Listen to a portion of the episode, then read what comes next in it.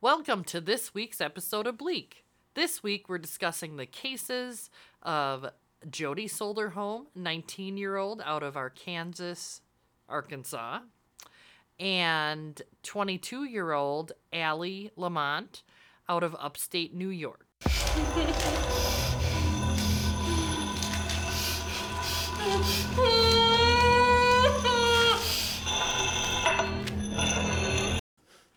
Well, hello, Amanda. Hi, Laura. How's it going? I'm pretty good. Pretty good. Kids are good. How are your children? They are alive and well. Good. Good. Are So mine. we are just uh well, this is episode 3 today that we're getting into here. Hope you guys have enjoyed the podcast thus far. We are still new at this. Still getting our sea legs wet.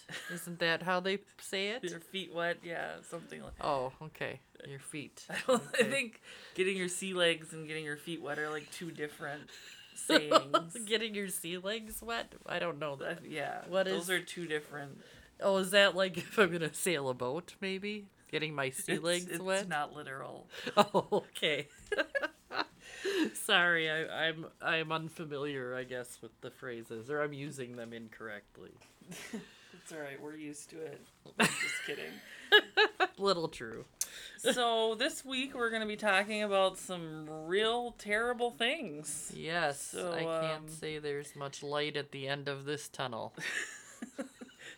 But you know, I think it's still a good thing to draw attention to. It is. It is. These cases, I think both of these, I don't know much about Laura's, and Laura doesn't know much about mine, which so our reactions are very organic, Authentic. authentic. Yes, That's a better yes. word.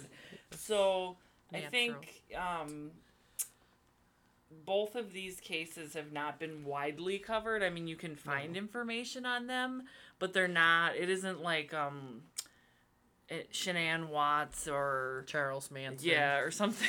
yeah, something that's you know has tons of of uh, coverage, and I kind of feel like that's what I like to cover in general. Yes. Uh, if you have case suggestions, um, you can find me on Facebook and send me a met like a like a PM. But we are going to be making uh, email address for case suggestions, and that should be ready by next week. Yeah. So if you want to Awesome. suggest a case, yes, we would love to hear about that. So feel free. um, so yeah, I'm gonna go first this week. This is Amanda, by the way. If you don't know our voices yet, apparently we have similar voices. We too. do. We do. It's So that might be hard for people that don't know us personally. Yes. They might be like, "Wow, I can't tell who's who," but I think there's a little bit of a distinction. Hopefully, that you're There able is. to kind of tell. I have more of the, the rough, um, s- smoker female voice, and you have more of the untouched. I guess I, I would not have said that or thought that, but I probably shouldn't have said that, but I did. that's fine. We're not perfect. Nobody is. Nobody is. Okay, so I'm just gonna jump right into it here. Um, so the the murder I'm covering is of 22 year old Ally Lamont. Now her full name is Elizabeth. It's spelled A L L Y Z I B E T H. So it seems like her parents named her that with the intention of calling her Ally. It's a little unusual. Um, Yeah, when you look her up, it might be under Elizabeth, spelled that way, or Ally, but she went by Ally for sure. Um, so this case happened in Saratoga County, which is just north of Albany, New York, and Gloversville. So this is upstate New York. Population of about fifteen thousand. Small. So yeah, not not huge at all. She, uh, Ally was born and raised in Gloversville. Okay. So, just some background on her. She's described as down to earth, and she has a very close, or had, I should say, a very close knit group of friends. So, she wasn't like a social butterfly. She j- kind of had her people. And, Right. you know, she had her, uh, like, maybe two or three female friends, and then she had a boyfriend, but it was a relatively new relationship. And she was very close to her family. Okay. Um, she has three sisters, and then her parents. Um, she's close with her parents. Their names are Sherman is the, her dad, and Krista is her mom. okay. so at the time of her homicide, she was she was living on her own, but with a roommate. Mm-hmm. Um, and her roommate was a girl named Jenny Young. She was a childhood friend of Ally's.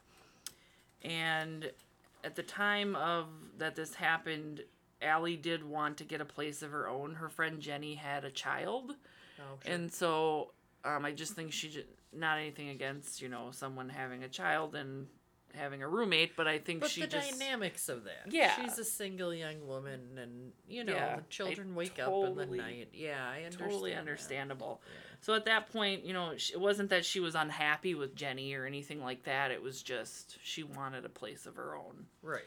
So in March of 2019, Ally began working at a sub shop called Local Number Nine. Um, so for the purposes of this podcast, I might refer to it as Number Nine or the sub shop, um, but it was called Local Number Nine, and it was you know not far from her home. And at the time that this happened, she had worked there for about six months. On October 30th, 2019, the Gloversville Police Department gets a call inquiring about the whereabouts of Ally Lamont. And it was her sister who called. I don't have the name of her sister, but it was one of her three sisters that called They called to report it. to report that they hadn't, um, you know, sh- she wanted to know, like, if they had gotten, you know, she had been arrested or they had gotten another report about her or anything because her sister was unable to get in contact with her. Okay. So they didn't get into a whole lot of why her sister was concerned, but then so the police take down the report, not thinking much of it. It's a 22 year old. Right. And then shortly thereafter, they get another call from Jenny Young, her roommate. Oh. And her roommate tells police that she's concerned because Ally never came home the night before. Oh. And um, Jenny had seen Ally the evening before at the local number nine. So Ally had asked Jenny to drop off her phone charger. Yeah. So Jenny did that around six thirty, and then Jenny typically so Ally didn't have a car, so Jenny would give her rides to and from work at times, but not all the time. Right. So Jenny um, had texted Ally in the you know f- at work asking her if she needs a ride home, and Ally didn't respond.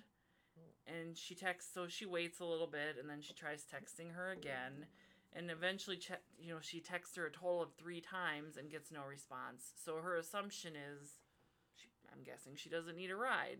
Right. And so she just she thought it was a little strange, but she you know she's gotten rides home from different people in the past, and she had a boyfriend and stuff, so she just let it go. So the next morning, um, because Ally never came home, Jenny was a little more concerned by that next morning. Right. So she goes to the local number nine and asks the manager if he had seen Ally because she had last been at work, as far as she knew.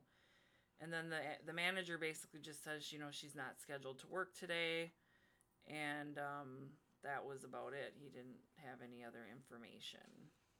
Oh. Um, so the de- they the detective at this point is like, okay, now I have two people are that are concerned, and so they are like, we should you know look into this further.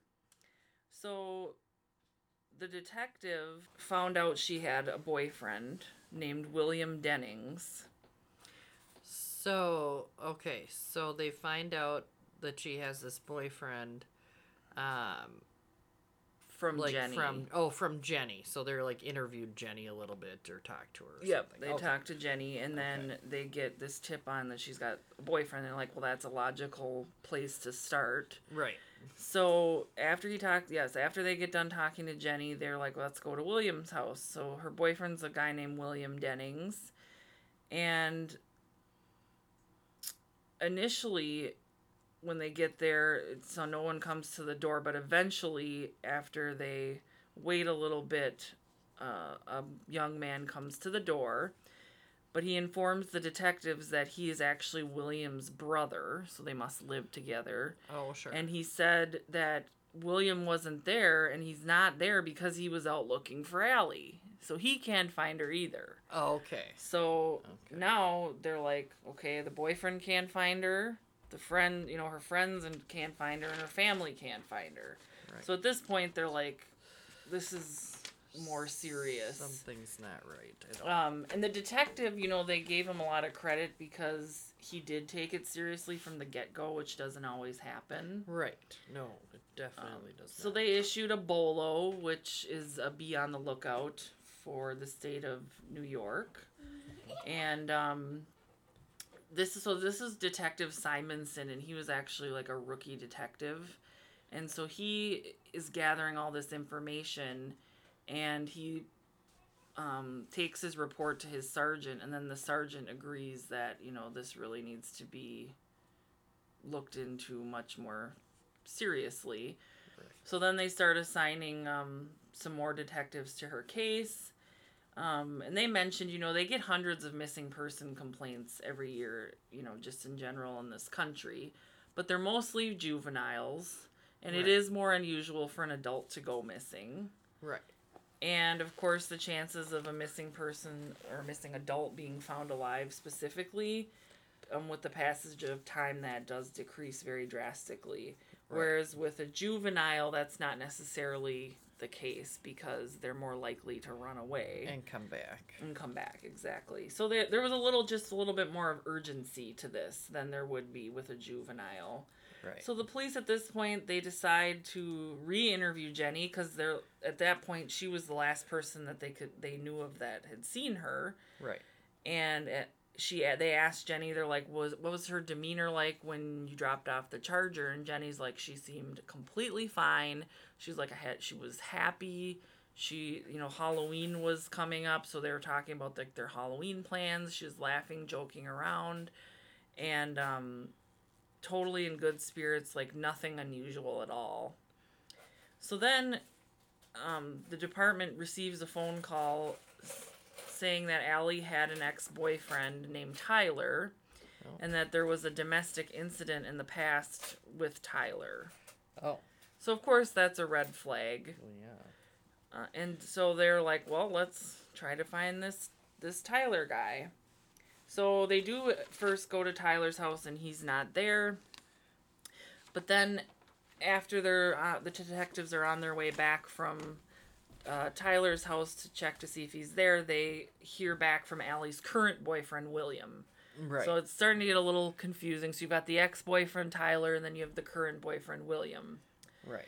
So they're talking to William. I believe this was just a phone interview. And William tells them that they've been officially going out for one month. So this is a new relationship. Pretty new. And he said, but everything's going well. They hadn't had like a recent argument.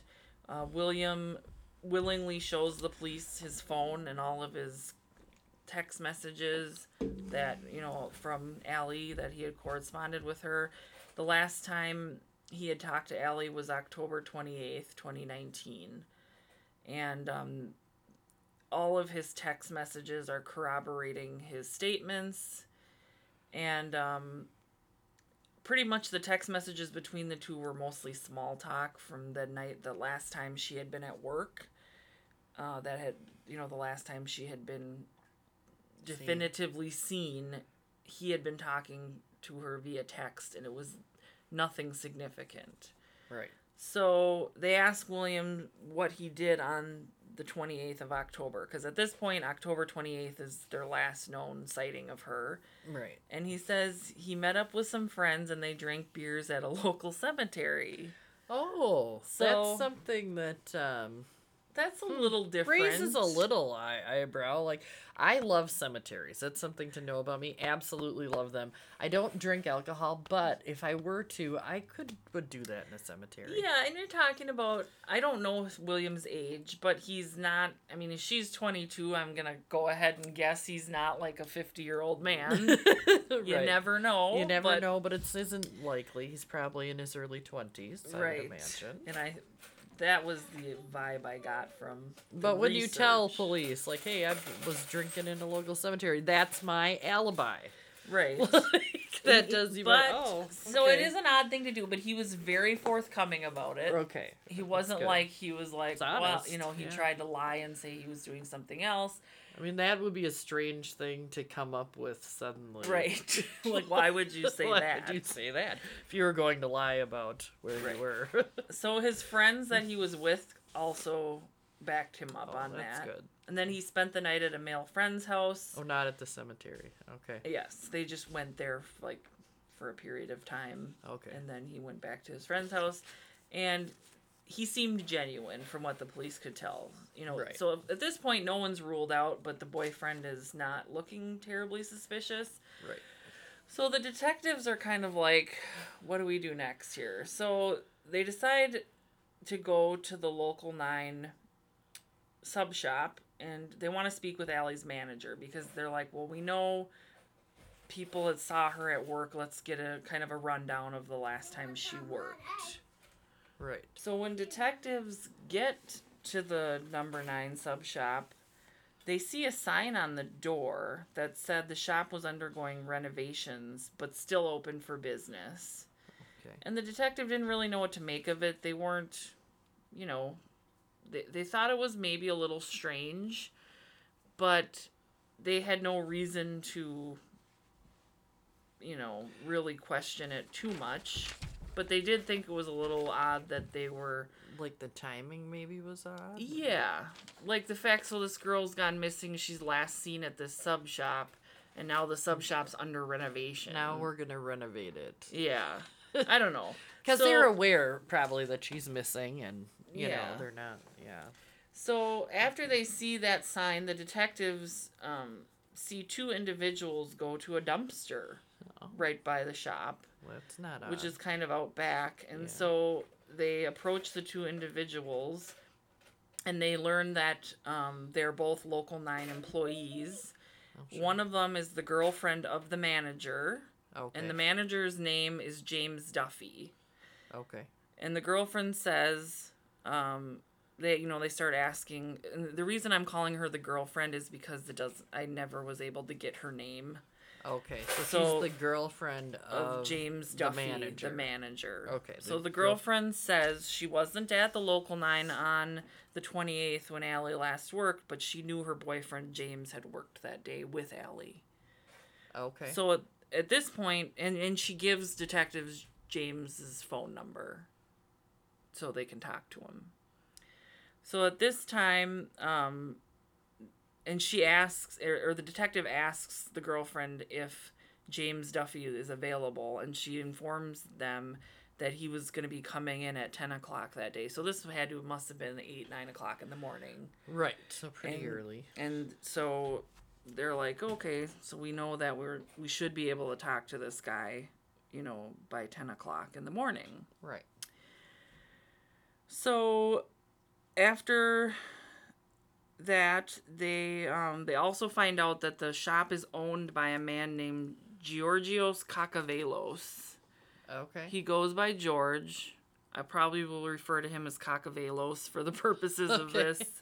Um, so detectives, they do try calling both men at this point. They want to talk to the owner and the manager. Makes sense. Yeah, and um, both men do not answer, and.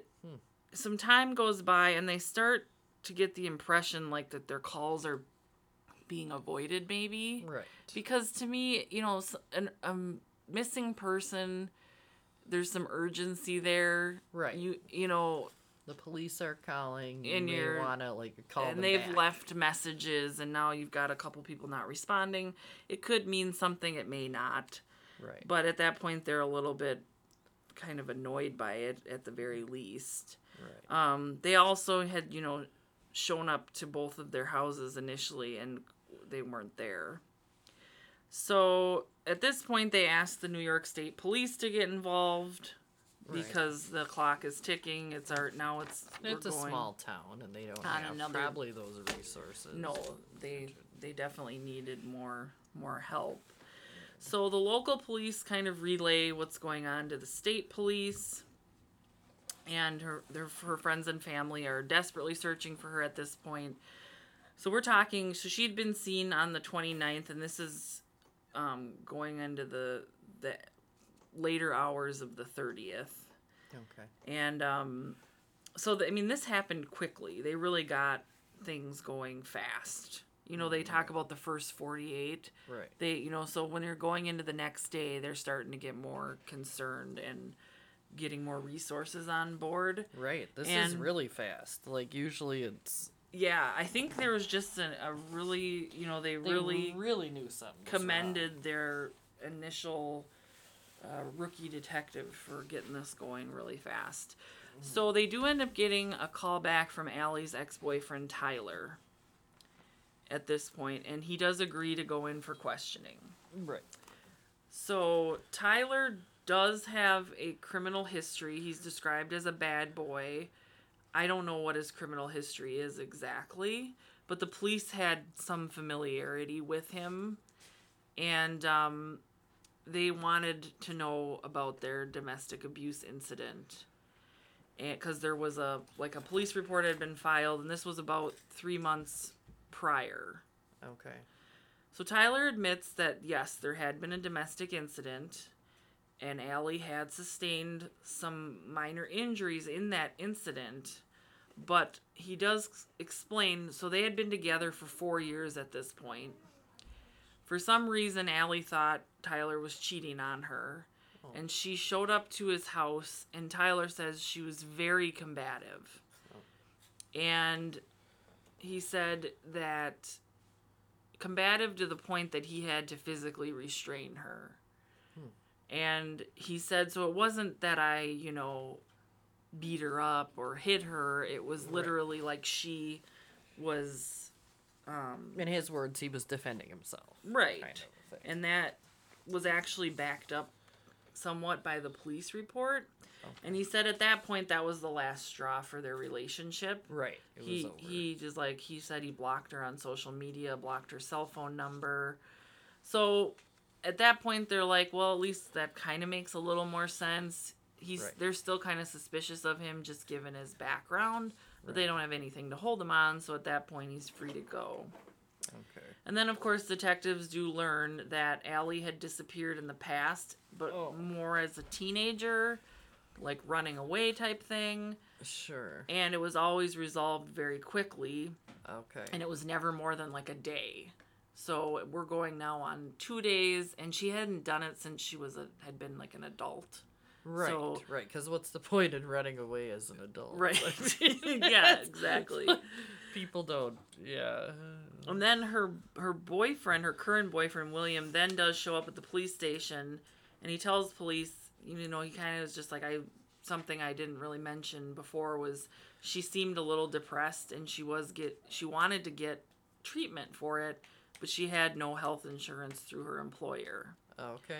So at that point, hearing that, they're concerned about suicide. Right. So, um, but at that point, they hadn't found anything. She's just a missing persons. So later on, later in the day on the thirtieth, police go back to the sub shop because they're like, well, the manager should be there by now. And when they get there, the manager and the owner are both there Oh. and they start kind of trying to gather some information on this owner and they find out that uh, george kakavelos had owned diners in the past Okay. and he opened the local number nine at the end of 2018 Sure. described as an absent owner who wasn't there a lot now that's not super unusual the No. owners are not necessarily at shops very often Right. so that's not uh, a huge thing in my Not opinion a red flag. no Really. Yeah. um, so James Duffy was acting as the manager, like of day to day operations. right. So the police are just trying to verify at that point when did you guys last see Ally? Because they knew that when she last worked, both of them were there. Right. So the detectives at this point notice that James Duffy is acting abnormally. He's described as an odd character, out of sorts, frantic, very intoxicated. Oh. At work? He's at work. At work, super intoxicated. And the owner's there, and he's And the openly behaving this way. Now, if you Huh. look up this guy, his name is James Duffy. He is not somebody you'd think that would be managing anything, to be quite honest. It, sure. it was like very kind of a an odd guy. Yeah. Um, so because Duffy is is ine- inebriated, essentially, investigators are like, well, we'll just talk to Kakavelos, right. and Like, then we'll have to get back to him. We're not going to get much information from the uh, inebriated, intoxicated Manager. manager. So, uh, Kakavelos explains he last saw Ally at the local number nine on October 28th, which is kind of lining up with what everyone else is saying. right. And then Kakavelos says Ally left early, and then he Sure. says he gave her a $500 loan Oh. for a security deposit on an apartment. And Kakavelos had a handwritten note that said he was she was going to be paying him back like a repayment agreement in $50 increments per paycheck. okay. I thought that was odd. Well, it is odd. I mean, is that how they do it? Maybe there. Maybe that's maybe he does that from time to time. Gives them little Loans. little loans. I mean, I, it's not the weirdest thing in the world, but I don't know. It's weird that it happened to happen on that day, and now he's got this handwritten letter. Well, it was like note or his note. It was almost like a note to himself, reminding himself, like, I gave her five hundred dollars. She agreed to pay me fifty dollars every payday, or Oh, some, sure. or whatever. That's Right. what it was. Okay. It wasn't necessarily like an agreement Per se. per se, but okay. She needed five hundred, and he was gonna. he gave it He to gave her. it to her. Well, I mean that was nice of him. So investigators ask if they can search the restaurant, and he's completely agreeable to that. So Okay. they go in to the local number nine. Yeah. And it's they kind of are like taken aback because it's kind of a mess in there. Like there's just crap everywhere. And Kakavelos explained that their soda machine had a leak in like one of the lines and the syrup got everywhere. Oh, ooh. Like the soda syrup in the soda fountain. So I could see that would be disgusting. Yes. So employees are like cleaning the floors and the kitchen, but other than the disarray from the soda leak, there's really they don't really find anything oh, there. Sure. So Duffy and Kakavelos, now being the last people that likely saw her, are asked if they're willing to go to the station for more questioning, like more official interview type stuff. And um, James Duffy at this point, he's he's still very emotionally labile. He t- he tells He's police up and down. he's an alcoholic and a drug addict. Oh, he's like he just lays it out there. And he's like, but don't tell my boss. And he kind of chuckles. Don't tell my boss. He's been around him completely Yeah. hammered. exactly. It just very strange guy. Yes. And then so he then he like just abruptly stands up and he's like, "Listen, I want you to find my friend." Oh, They're just like, "Okay." You know, so he's missing Ally too. apparently. Um so Mm. simultaneously they have other detectives interviewing Kakavelos. Right. And so Kakavelos kind of takes police through his last last shift with Ally on the 28th. Just press a button. He explains that the soda machine line was accidentally cut, creating that huge mess.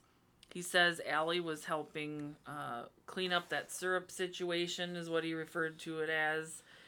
And he said she was, he made her stay late to help clean it up. And he said, you know, she wasn't super thrilled about it, but Right. You In know. her age, probably wanted to. go do something else. yes. Um, but he did say that Ally left around uh, 7:20 p.m. after Okay. that he gave her the $500 loan. Oh. And um, he wasn't you know, it was odd that he said 7:20 he goes like he said it was his best guess. And it's like don't you have records of like people punching in and out? Right.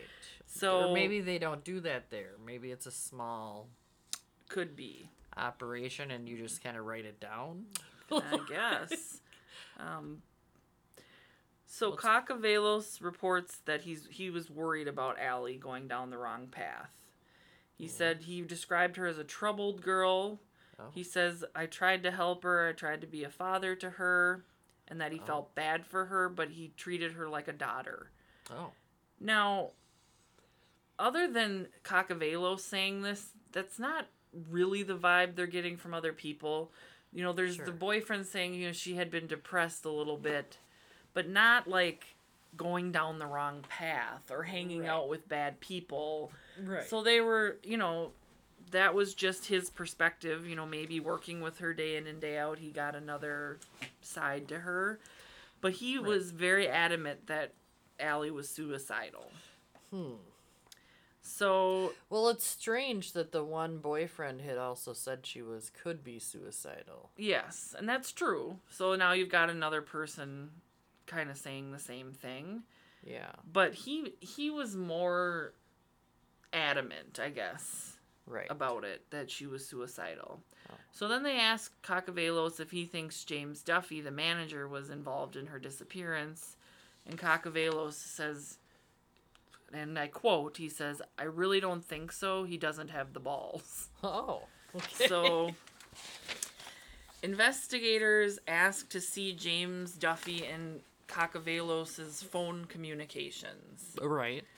but Kakavelos, you know, he's kind of scrolling through his phone and showing investigators little tidbits on his phone, Right. but he won't let them actually like Take it. take it and review those conversations. And when the police asked him why, he said that he had a lot of private and personal information on his phone and he made a comment about that him and uh, so Kakavelos and Duffy were what was the word he used? Something about objectifying women or, or saying some bad things, about, women. Oh, okay. And so they so he, he was slimy, maybe. embarrassed Slimy about it or Oh, whatever. Yeah, I bet. So the police are kind of and, and he was very adamant and kind of sticking up for James Duffy. The Oh. you know like I really really don't think he has anything to do with this. Huh. So the next morning, Halloween, the police decide they're going to conduct additional interviews. And at this point, they want to interview James Duffy, but not intoxicated. Right. So they show up at his home early in the morning to try to kind of get him before he starts drinking, drinking and drugging. drugs. Yeah. Okay. So Jeez, gotta gotta get him really early, apparently. Yeah. So at this point, they bring him down to the station. He's agreeable again to come down, Okay. and he's much easier to talk to at this point. He Good. seems, you know, he's not all uh, up and down and irrational and acting strange. He's just more, you know, he's just easier to talk to. Right. So he denies knowing where she is initially. He says, you know, I really want you to find her. And after hours and hours of interviewing him, he finally just seems on the verge. Like the, the police are just getting the impression that They he- know he knows. he knows something. something. Yeah. and because of he so the impression i get of james duffy is that when he is sober he's probably a decent person Right. but when he's intoxicated and you know because he drinks and does drugs and all these other things at the same time he's kind of one of those people that you can get to do whatever you want Anything. Yeah. and he's one of those people that when he's under the influence, he's just way more unpredictable. right. But he has a conscience when he's not under the influence, type Right, of a thing. right. So, because he's sober in this interview, um, he finally says, "Okay, if I tell you what I know, I want a signed agreement from the DA that I won't be prosecuted." Oh, pretty smart. and I would. and he's like, I want witness protection, the whole deal. witness protection. And the police are like- yeah, witness protection. Yeah, that's so clearly he knows something. Right. Right. So police say, you know, it kind of depends on what occurred. Right. You know, if it was like she overdosed and then, uh, it was an accident, you know, that might be a possibility. But if you like murdered her and chopped her into pieces, that's a whole other deal. Right. So all of a sudden, James Duffy kind of looks down, and the detective that was being interviewed in one of the documentaries I watched said he just had this evil chuckle. Just Oh. kind of. And, uh, he, you know, at this point, he's in the interview room. He has a garbage can next to him, like he's going to puke. He's lighting a cigarette. And then, quote, he says, You don't even know. And then he Oh. repeats it again. He said, You don't even know. Jeez. and they're like, Okay, he's on the verge here. Yes. And then he's like, finally, he just was like, I'll give you everything. And they're like, all right, let's go. You know, Let's tell us it. what happened. Get her done. So Duffy just starts confessing at this point. Even though he hasn't been given witness protection or No, anything. And he's been read his rights and everything. Right. Um, so he tells police that Kakavelos had come up with a plan to kill Ally because Ally was going to report him for fraud. What? Now, we'll get into this whole at the end. I will explain that further. But Kakavelos knew that Ally. So Kakavelos hadn't been running his store very ethically. Okay. And Ally had found out some information, and he was afraid she was going to turn him in. To like. why was she afraid? Why is he afraid of this? So, what had happened, I guess I can explain it now, was the New York Department of Labor investigator came into the store a couple weeks before this happened. And they had been investigating Mr. Kakavelos because he, because he had all these previous businesses and he owed like $700,000 in back taxes to the Hmm. IRS Yeah, that's never and good. he had been engaging in shady business practices one of them being that he was underreporting hours Oh, okay. so employees were not getting paid properly Right. so Ally would work you know 42 hours and might only get paid for 38 hours Right. And- it's not good. he was trying to do it in a way i think initially where like people wouldn't notice They weren't noticing. But Yeah. of course, when you're working at a sub shop, probably not making a lot of money, you're Right. gonna notice a few missing hours from your paycheck. I would. I'd be like, "Hey, where's my money?" Right. I work hard. Where's my money? Yes. so they're like, she so she talks to the investigator and she's like, doesn't tell them really anything at that point, but Right. she's so Ally's pretty good friends with James Duffy. She you know she's close to him as a friend. Right. Right. And she, And even though he's her manager, he's her coworker. and he's a drug addict. Yes. Alcoholic. yes, But but maybe they don't do that together. Maybe he they just kind of cross paths at work type right. of thing. But they're close. right. So he she makes the mistake, and I don't mean this in a way that I'm blaming her for what happened because I'm obviously not, but of telling James, she's like, if things don't change around here, like I'm gonna tell these people from the Department of Labor Oh.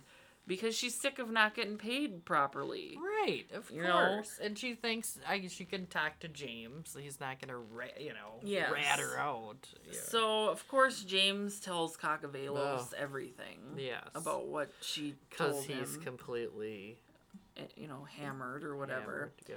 So James tells them that Kakavelos gave him five hundred dollars to do all, a whole bunch of drugs to get him completely inebriated. To get who inebriated? James, so, to so this is from the point of view of James Duffy. Okay. He's tell James Duffy is telling the police Kakavelos gave me five hundred dollars to do a whole bunch of drugs. Okay. so that I would be in like a very inebriated state. Okay. And he, eh, because he wanted James to kill Ally. Okay.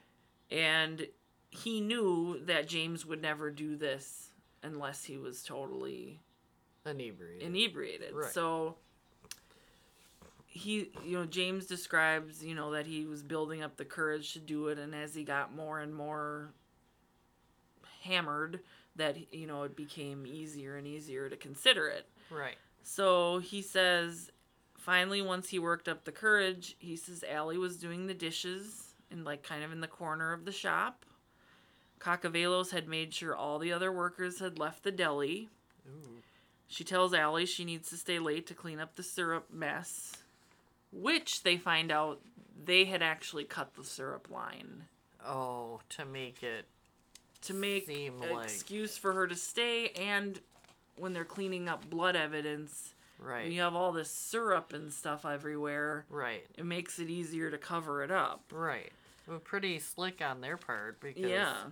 It actually was fairly effective because when they searched the sub shop initially, they didn't there's like find syrup anything. all over, and Right. you don't know what's what. And Yeah. that's why I think the police were a little suspicious of it, but then they're like, well, you know, these things happen. things happen, right? You know, it could be a coincidence. Right. So Ally's doing the dishes, and James Duffy sneaks up on her from behind and starts beating her with a baseball bat.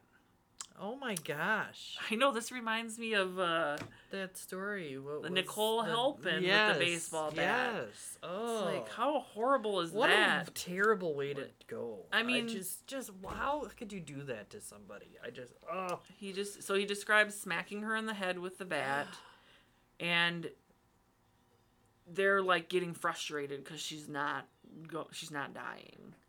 So Kakavelo starts helping, and he starts choking her, and he puts a bag over her head, and they're both screaming, "Oh, she's not dying! She's not going down!" Ally's screaming, kicking.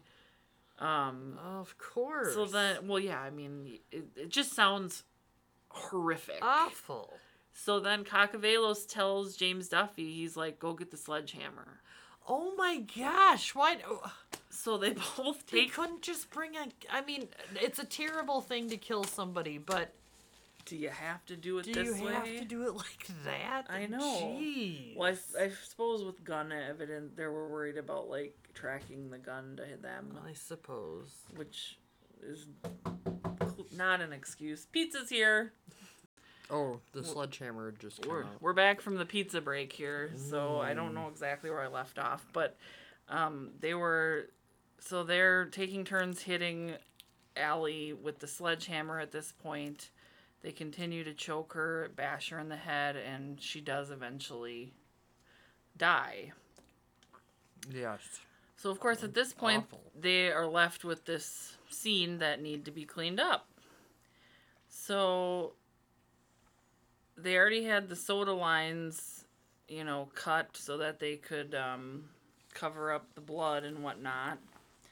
And this also is kind of they're just, you know, they knew that there would be a cleanup taking place far beyond that just that one day, so it kind of justifies why Right. they needed to do that. So it's like it was a genius plan, but at the same time, it it raises suspicion. Right. So it kind of, if you think about it, like it, it was a, not that you want someone to get murdered, but it was a good idea on their part for not getting caught, but yet it it was almost like an oxymoron. Right. you know, it Right. raises suspicions. right. Like, huh? Why is this all over the floor? Yes. But then at the same time, this is something that does happen in a restaurant, so And um, Kakavelos had completely made up the story about giving her the five hundred dollars, well, and to try to make it seem like she took some cash and fled. right, And then that was why he was so adamant about her being suicidal, right. is because he wanted them to think she committed suicide somewhere and they just couldn't find her. Right. But what would you need five hundred dollars to commit suicide for? Who knows? Like she got a bunch of drugs or something. Oh. I don't know. So another piece of the puzzle is uh, the mess they had to clean up was more than Kakavelos and Duffy anticipated. So Kakavelos made a Walmart run that night Oh, to get more supplies. So they have him on surveillance at Walmart buying cleaning Always at Walmart. I know. Did you ever notice always at Walmart? Well, I think Walmart happens to be one of the few places open 24 hours anymore. I mean, Well, I gro- I, guess grocery stores are though, like yeah. Cub. Sometimes it's a grocery store, but usually it's Walmart. Yeah, they've got decent prices. And no, we're and not nobody questions this. No, well, no, we are not sponsored by Walmart, but or anybody or anybody. So there we go. But the thing is, do, don't the employees of any late night establishment, any late night establishment, question like when people are coming at 3 a.m. for certain items? Yeah, like in a, and a suitcase. I need a suitcase and a shovel and garbage bags and and I have to have it right now. Right now, 3 a.m. Well, you could just use the check, the self checkout. Nowadays, you could. So that's, That's, probably gonna what I would do. change things. That's probably what I would do. Although I don't know if they have those open at night. I don't think they do. I don't know that they do at that hour, but I'm not really sure. I don't. Anyhow, so they ended up putting Ally's body in the back of Kakavelos's Volkswagen vehicle. Mm-hmm. And they drove around and found a secluded area. They poured concrete over her body. Jeez. And they actually stopped at a few different places and they disposed of groups of evidence Oh, at different places. wow. And um, so, of course, they had to take. They ended up taking James Duffy. They arrested him, of course. Well, yeah. And they took him handcuffed and had him show the investigators where he left or where they put the evidence. Right. And they ended up finding the baseball bat floating in a pond Oh. because they didn't take into consideration that bats float. What? And then there were plastic bags in the woods that contained um, the cleaning supplies that they used. So they had that was in a separate area, and then lastly, they uh, Duffy took investigators to where her body was, and uh, I guess the concrete actually made it. You know, they had said it, it likely would not have been found if it wasn't for Duffy admitting admitting to it. Guilt. Wow. They could have gotten away with it. Eh, They could have, and that's the thing is, um, and James Duffy said that while he was digging Ally's grave, that Kakavelos had a bunch of cash and was like throwing it at him, like and laughing. I mean, he's just a complete psychopath. How did he have all this cash? He owed a bunch of people money. Well, No. doesn't mean that he didn't hoard cash. That's true. Um, so a lot of the detectives that worked on this case said, you know, it was of all the cases they've been involved in, it was probably the most heinous that they'd ever. Well, just Encountered. poor girl, poor family, poor everybody. Um, so at this point, the police do not, or Kakavelos is unaware that Duffy has confessed. Oh. So they bring Kakavelos, or they start questioning him, and he's immediately kind of suspicious that something's going on because they um, read him his rights, which they hadn't done the first time. And he basically says, after they start kind of telling him what they know, he demands an attorney and refuses to talk. That's So both of both men were arrested on October 31st, 2019. James Duffy is 34 years old at this time, and Georgios Kakavelos is 51 year old. Wow. so no bail for either either of Well, them. Yeah, I can imagine. And uh, James Duffy did end up testifying against Kakavelos Okay. um, in exchange for some leniency. And um, they kind of described it as kind of a contract killing. Basically, Kinda. Kakavelos didn't want to do it himself, and he knew Right. that Duffy could be manipulated into doing it. Right. It was essentially a contract killing. And uh, the trial for this murder began on May 12th, 2020. It was described as complicated and long, just Oh, trying to sure. get into all the the nitty gritty of it. And um, I know I kind of already got into Kakavelos's poor business practices and that he owed the IRS $700,000, but that all came up in the trial, obviously. Yeah. And um, when that investigator came to the sub shop from the New York Department of Labor, they were wanting to see payroll records. Right. So they already had some kind of idea that there was something. So someone else might have even spilled the beans before Yeah. she did. And before Al- she was going Ally to. hadn't, I don't think, had said anything at that point to the investigator, but um, she planned on reporting it all if things didn't change around there. And Right. one of the, so I found this kind of memorable is one of the detectives said, you know, she just wanted to be paid appropriately. Right. Like, it's not like she at, was asking for a raise or right. you know More something money, or like- or something extravagant she just wanted to be paid for the hours that she worked the right amount. yes Right for the It's hours like- she worked. It wasn't. Yeah. I mean. and uh one thing i kind of thought of after the fact about this is that investigator who came in you know obviously no one's responsible but the perpetrators themselves Right.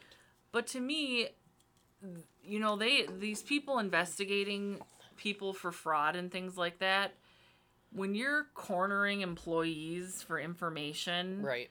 or and I know I don't know how they approached uh, Ally, it- so I don't know that they cornered her, but there needs to be, you know, maybe call employees, you know, get their information and call them separately instead of, you know, because if you're approaching employees doing an investigation, there's other people are gonna see it, Right. and that is an op. You know, if somebody is really hiding some secrets or some really damning information, Right. You know, there's a little bit of culpability from them just showing up to do that and Right. doing it so that in a in a way that everybody else is seeing this. Exactly. Or if they can see, you know, other people see Ally's talking to the investigator. right. Or, you know, and yes, she did tell James Duffy thinking she could trust him, right. but I still don't think that when they're conducting these investigations that they need to be they need to realize it's a very sensitive situation that could get someone Right. killed. right. and that's what did in this happened. case. So that was never brought up at all in anything I saw or watched, but I think that's definitely A valid point. yes. Yeah. So to this very day, Kakavelos denies any involvement. He says Duffy did everything, and that the only part he had in it was driving Duffy to dispose of her body. But what would have been Duffy's motive? Well, exactly. I mean, let's be real. And you know. he, you know, he says he was under duress, but you know they they played the Walmart tape of him getting the items to clean up, and he buys a magazine and an almond joy. Mm, right. And he's like, if you're under duress, you're not worried about like getting a snack and a magazine. Right. You're you're I mean right. So he wasn't under duress. He went along with it and which is Um, sad cuz you know, it sounds like he did actually consider her a friend, Well, James Duffy. but now, normally I I hate when killers, parti- in particular, make statements in court.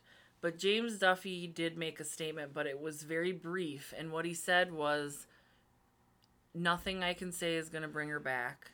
There's no excuse for what I did." And that was basically he just was like, "Nothing I say."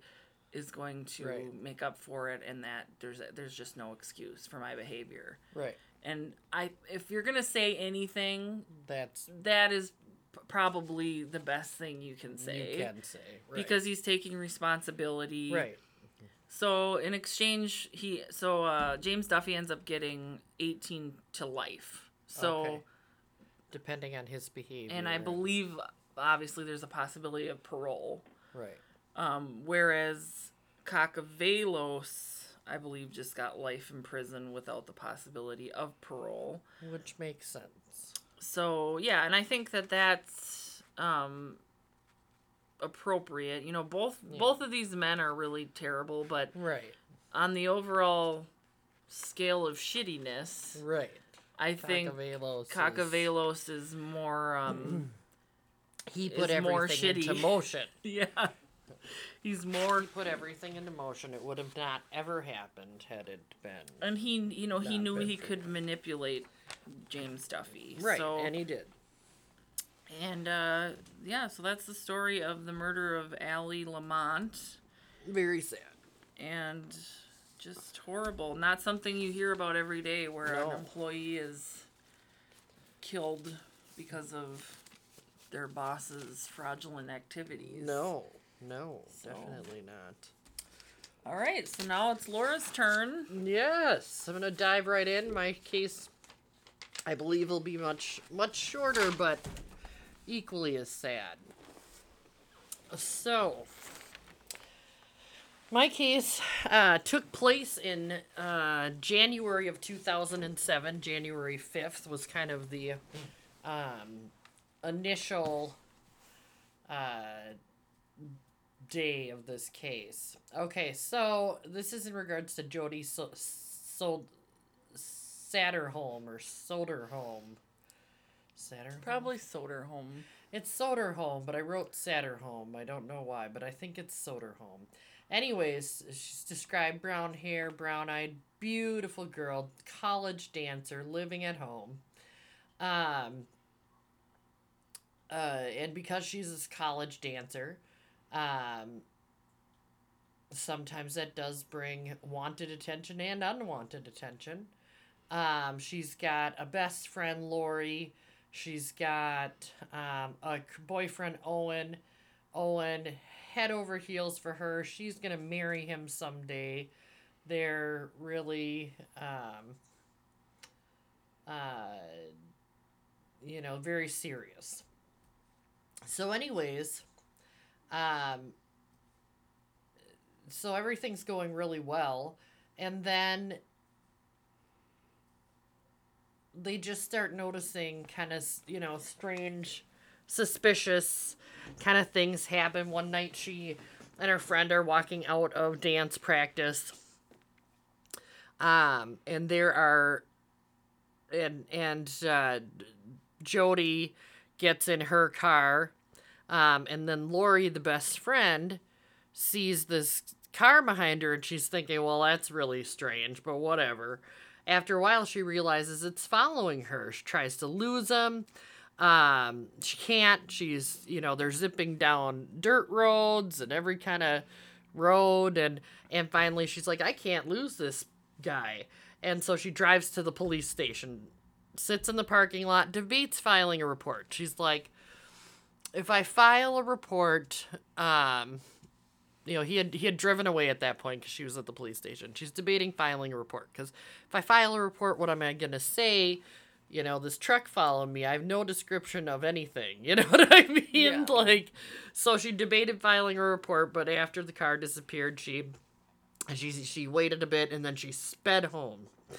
Um, and they're just noticing like when they're in the parking lots at the s- the at the practice and at school they're you know just feeling like they're being watched um they can they see this truck kind of in the distance all the time and it's just creepy they're feeling really kind of creepy um so anyways uh so jodi's feeling edgy so january 5th comes around um This is 2007. this is 2007. Yes. So she's home. She's it's the night before a big game. So January 4th. Let's go to January 4th. It's the night before a big game. She's nervous. She sees her mom. Mom's like, um, you know, do you want to have lunch tomorrow? She says, no, I've got this big game the next day uh, that I choreographed, and I, I'm not gonna have time for that. But the mom convinces her, okay, well, just come by for a cup of coffee, and she's like, okay, we'll do some coffee, quick coffee. I can probably handle that. So the next day comes around, January 5th. Um, while at practice, um, her.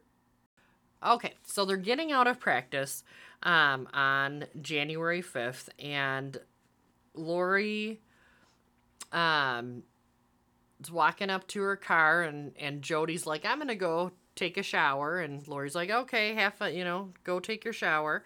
Um and Lori, Lori's walking up to her car and she realizes she has a flat tire. Oh my gosh, that really stinks. So she's in, you know, she's trying to call and figure out what to do. A man um, comes up named Jake and says, Hey, do you need some help? And of course, because they're being followed, you know, kind of watched or whatever, she's feeling kind of creepy about it. She's like, Oh, why is this guy suddenly here? Yeah. You know, to to help. And um, so she's like, Okay, well, That's what Buffalo Bill did. that's what Buffalo Bill did. Oh did. no, no, that's what no. Tom, uh, not Tom Brady. Uh, To- what? Tom Brady did not do anything like that. no, that, strike that from the record. Strike Um, it from the record. Yes. Ted Bundy. Ted Bundy. There we got it. Yes. Yes, that's the kind of thing Ted did. Yes. Ted Bundy. Yes. Tom Brady. Yes, but in the, the Tom Brady did not do things like that to my knowledge. to my knowledge. Um so, so Wait, yeah, um, so she's Buffalo Bill would pretend to be handicapped. right but- or did, that he needed some help with like a that we saw in the Silence of the Lambs movie. Which isn't real. which isn't real, but it's the kind of thing he did. Like he would be like, "Oh, help me," and then he would put them into the back of a van or. but. Ted Bundy's ammo was more to His ammo, you know ammo like his ammo. Yeah. Okay, he said his ammo. Okay, I was like, I don't understand what's happening here. okay, no, that's okay. So Ted Bundy, yeah, this was more Ted Bundy-ish. I mean, it would have been, but Jake is not Ted Bundy. is not Ted Bundy, and he turns out to be a good guy. He's like, I've got a daughter. I'd want someone to help my daughter. Okay. Um, but he did let her know that it looks like the tire's been slashed intentionally. Like this isn't just a Yeah. flat tire. Like something's right. And then she started feeling really weird. Like someone's been following me, and now I my tire's been slashed. Um, and then she sees finally sees the car that's been following her um, in the edge of the parking lot and it's this guy named Justin Thurber. And she knows that it's uh, like this guy that hung has hung out with her brother before. They're not good friends but he's hung out with the brother. She knows who he is. Like Okay. you know. And she's feeling really weird about it. Anyways. So Oh. as this is happening oh what? Sorry, FYI, her name is Jodi Sanderholm. Sanderholm. It Yeah. wasn't Soderholm. Sanderholm. Oh my gosh, I wrote this right wrong. okay. Sanderholm. I just figured okay, I thank you. correct that Thank you. Thanks for correcting that. It is important, and I do intend. I always try to get Sometimes things when they're when you're I'm listening writing to audio that that you don't know exactly what they say. It's not like they spell out the name on, you know, Yeah, various shows and things. They don't sometimes. But if you're looking into this further, it's Sanderholm. Sanderholm. I wrote out Sanderholm. Okay. So while this is happening though, at the school with the tire, Jodi has already gone home from her shower. So she must have parked in a different part of the parking lot. Jodi goes home while Lori's dealing with this tire problem. Well, um she And who's Lori again? Her friend? Lori's the best friend. Okay. So Lori's dealing with this tire problem. Her tire's been slashed. So Lori, in the meantime, Jodi goes home, and uh, she ju- hops out of her car to grab the mail, and is kidnapped. Like somebody is in right there and pulls her into her car, Into their car. Or into their into her car. Okay. They pull her into her car and insist that she drive. Um, and the captor is continually driving, just driving, and uh, so they're, he drives from Arkansas to Oklahoma. Um, she's begging to go home. She's like, I won't tell anyone. Uh, in the meantime, Lori is looking for Jodi. She went to her house. Jodi's not there. Lori goes to her mom's shop because she was going to stop there for coffee. She's not there. Her very pregnant other daughter, um, so it would be Jodi's sister, Jennifer, tries to call her, um, thinking, okay, because I'm super pregnant. You know what I mean? She's I'm nine months pregnant. She's gonna answer because she's She's so like- excited. yeah. She's gonna think baby's here. You know, doesn't work. She doesn't answer. Um, so finally, Lori tells Cindy about what's going on. Like they're being followed. They feel like they're kind of being followed. Who's Cindy? S- Oh, uh, tells mom. Tells uh, Jodi's Cindy's mom. mom, okay. Cindy's Jodi's mom. So Okay. Lori tells Jodi's mom, Cindy, Jodi's mom, what's been going on, and and that she's they've been being followed, and and you know she's been, and that they've been feeling real jumpy, and it's and it's them and some other dancers, and they're really freaked out. So mom finally calls the police. This is another case where they acted really quickly. Um, so they they determined that her boyfriend is on break in Texas. He's from Texas, and they're on winter break, and he's in Texas. Um, but uh, the the note that um, Lori, you know, said the last time she saw him, he seemed a little jealous. Um, like he said, made a comment like "you're mine" or something, something like that. So, of course, right away they want to talk to him. Um, in the meantime, captor the captor is taking um, Jodi to a wildlife area by knife. Um, and this is on the border of Oklahoma and Kansas, this wildlife area. He raped and beat her for hours. Then he makes her walk. Um, she's complying to save her life. Um, he strangles her. She'll regain consciousness. Uh, strangles her again, consciousness, and he does this multiple time to the point she's begging to die because she knows that is her only escape. It's to die. Okay, at this point, after this happens, 24 hours has passed.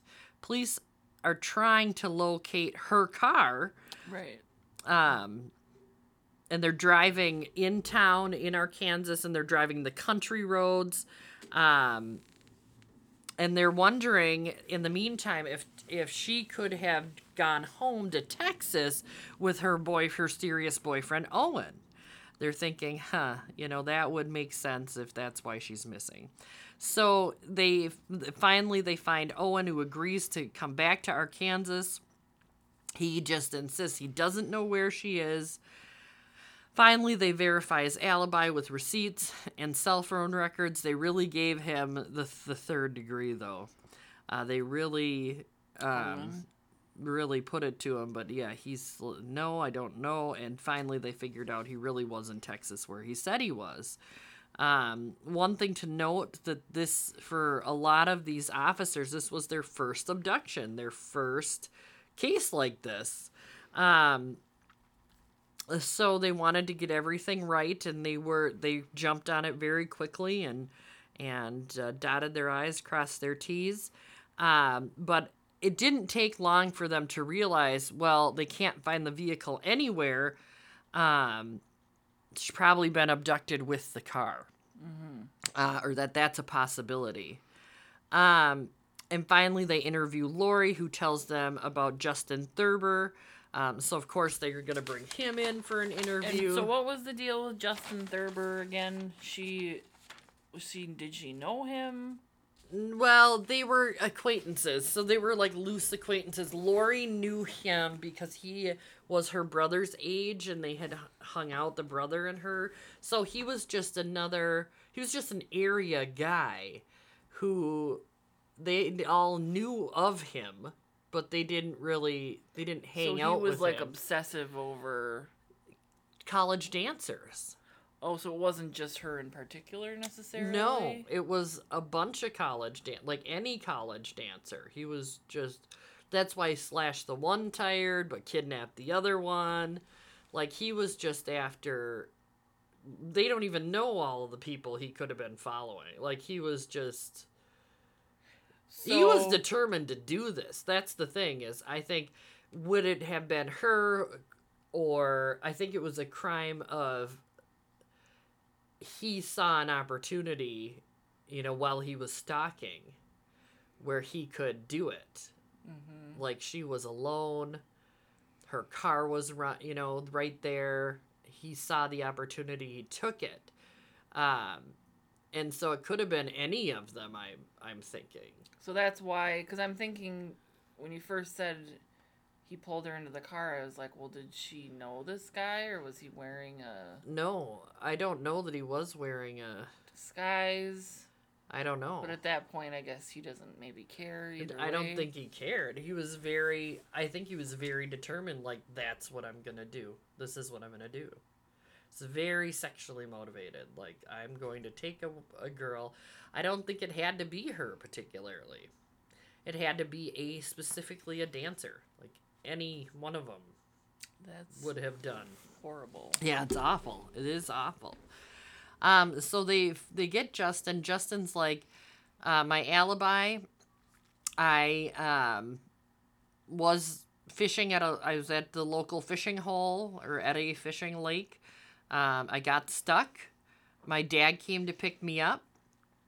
Um, dad backs up his story. Dad says yes, I did go pick him up. He was he got stuck. I went and picked him up. Uh, in the meantime, they find they they found the they they found via the GPS that the car was at this wildlife area. They searched and they did not find her till day four. They finally find found her body under a pile of brush.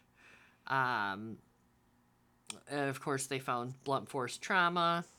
If that she was strangled, raped, sodomized. Um, they carefully removed each piece of debris, uh, took swabs, and they were able to obtain a weak DNA sample. Um, they sent that to the GBI uh, specialty lab. Of course, mom and dad, uh, mom was describing it. You know, they're they're just devastated. There's zombies. They just couldn't believe at all what was happening. It was just not uh, registering. They were just completely discombobulated. Finally, they found her car was submerged in the state lake that was nearby.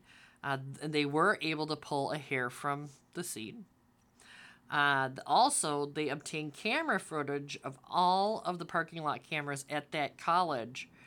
And they found Justin Thurber following all of the dancers. Like, What a nut. all of them like in the background just you know like all of them so it wasn't just them it was all of them um, and in the end the friends don't the friends that he listed that he mentioned that he was fishing with do not back up his alibi they actually said we wouldn't be, be caught dead being seen with him ever So, okay, so he was so creep. yeah so he was very creepy in that way. Like he all must have always been really creepy in that way. Well i mean he had hair at the time but yeah yes he's I just always- showed her a picture Yes, of him, uh, yeah, which he- I'm she's seen a picture of him, I'm sure, yeah but yeah he had hair before. he's very but he's distinctive looking too. That's the other thing. He's kind of a distinctive looking I was gonna say, why don't you just try to date a dancer, like, Right. legitimately? But I don't know that anyone would date that guy. No, no, no. Um, so they, you know, they find him doing all this stuff. So of course he lawyers up. He ultimately was um, found guilty, but never admitted guilt. Um, he was sentenced to death. Uh, Justin said he would um, confess if they took the death penalty off the table. Family refused. They said no. I mean, well, what? Arkansas too, Right, so right, They're no. more likely. And I'm not saying like, obviously, I won't give her opinion, I- but I I think when it's your own child, your views on that, it's possible that they could change. oh gosh, yeah. So I have no judgment on No, that at all. absolutely not. No, definitely I can't judge that. But they said no because what's the point in him confessing? We already know, you That know, he did it. that he did it and she's That gone. horrible. Um, and, well, right, and that it was horrible. So what's the point in doing that? makes what's sense. what's the point of the confession? Well, and there's a torture aspect to this case. Right. To me, like when you're talking about like the death penalty versus life in prison, Right. when you know she was re- she's begging to him to kill her, that's Right. pretty. You've you're she's pretty He's really hurting her. I mean, it's, it's, it's so much pain. I mean, Yeah. I'm sure she was in just the worst kind of pain. She wanted to be done with it. Um, so the family, of course, they're working on stalking laws. Um, and uh, they were able to pass Jodi's law, which toughens the stalking laws. The dancers, you know, it sounds like at least from what Lori said, the da- that, you know, they might have come forward or gone to the police had they had any real protections or had they known that they had real protections. Well, part of the issue with stalking too is a lot of times you hear, you know, people call the police that oh, I have a stalker. And let's be honest here, it's typically women, although that's not to say it can't be the other way around because Right. it absolutely can. Right. But in this case, you know, women call the police and the police say, "Well, did they hurt you physically? Right. Did they touch you?" Right. And it's like so I have to get to the point like you need them to do something to hurt me before you're going to help me. Right, and a lot of the the local and state federal laws are or I'm not sure about federal, but local and state laws are that way. And so to me it needs to be something where like if you can prove Right. that this person's repeatedly stalking you, Right. that should be enough. Right. Well, and it should be, but at the same time, it's like it. That's a, a. I hate to play devil's advocate, but what if it's just a coincidence that Bob is a happens to be in a couple Well, that's stores? why you're I at? said That's thing, it could- repeatedly. right. It has to be something you can prove. And then you know, if you have a ring doorbell camera, bring that up again. And so if someone's Right. You it got- repeatedly at your door. you have cell phone. I mean, you could probably fairly easily this day and age. prove someone stalking you. This day and age. That's the thing. At this time, At that couldn't. time, no, that's true. You couldn't, and but this made it easier so that you could report it and they will follow up on it. Do you know what I mean? It's Yeah. not like the it, you're just reporting it and they're like, "Oh, well, they didn't do anything. Go away." You know? Because if more dancers had reported it, they might have been able to narrow it down to him, Right. and then all of a sudden you have one guy stalking multiple women. Women. That's more. Right. He's gonna be. They're gonna do something about it. He might not get a bunch of time in jail, but he'll stop the act. Do you know what I mean? Like, Well, maybe, maybe not. well, I mean, you know what I mean. Like for the time being. Well, well, when he's in jail, yes, yes. Yeah, he. I mean, or when he's in jail, but you know, he then knows that he's on someone's radar. Yeah. And maybe I should stop this. You know, like or or I don't know. Maybe not. Maybe stalkers can't stop themselves. I don't know. I'm not a stalker, but if but that's anyways, uh, what I did find out is in 2018 the lawyers argued that he was developmentally disabled and death penalty was postponed. Um, so it's hard to say whether they're going to take that case up again and what's going to end up happening. Uh, but for the t- and he was he was found to be developmentally disabled. See, and then there, there's a kind of, a, and I don't know to what degree this man was developmentally disabled. He kind of appeared that way in his picture, even. he did. So then you, then it comes to like, did the system kind of failed too? Because developmentally disabled adults Right. need to have some kind of follow through or some kind of Right.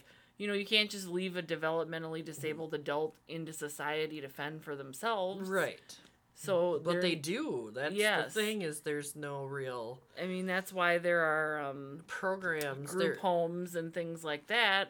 there are programs, but you have to know about them and you have to. Yeah, navigating those, especially if you come from like a household where the parents are not, you know, they're they, They don't, don't have, have the the resources, resources, or the wherewithal or they're working full time and they'd have no time or they have well really a lot of scenarios in which it you know a lot of these people don't end up with the the and then you, it, you know, now finding out he's developmentally disabled.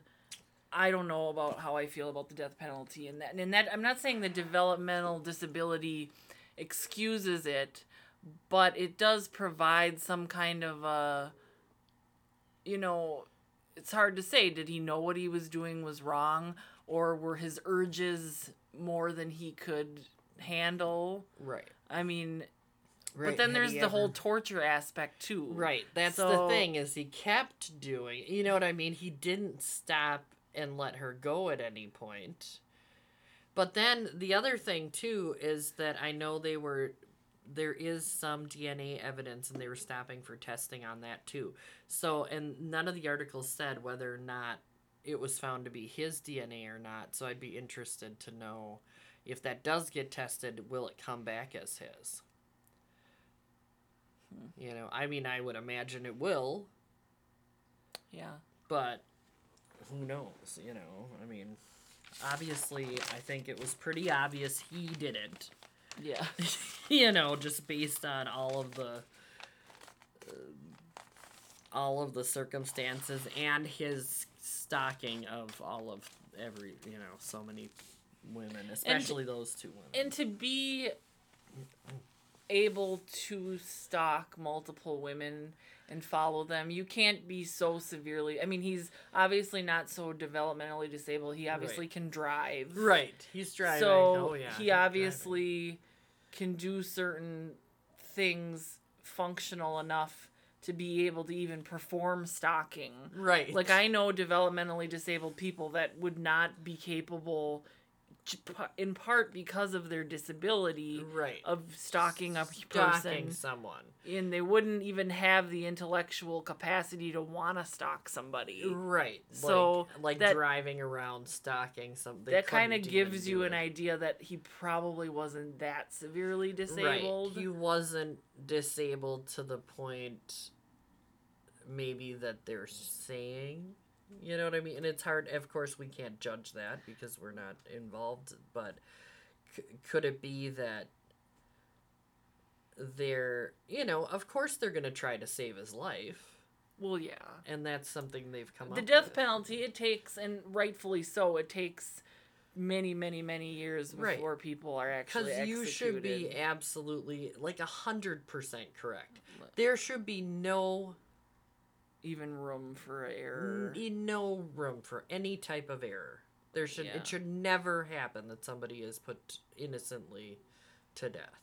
No, I mean there's no excuse. Should never ever happen. For, there's no there's no excuse for like collateral damage. No. when it comes to that. at Absolutely not. Yeah. They should then put to death everyone who had a hand in putting him to death. I mean, if we're gonna right. go, go that way, yeah, eye for an eye. You know what I mean? Like if we're gonna be eye for an eye, the people who put those people to death should all be responsible then, and they should Yeah. then, you know what I mean? Like that. That seems to that would be the only fair, fair thing if we're gonna be that, um, that way. But you know, everybody has their own opinions, and I respect everybody's opinions. It's a tough Yeah. debate.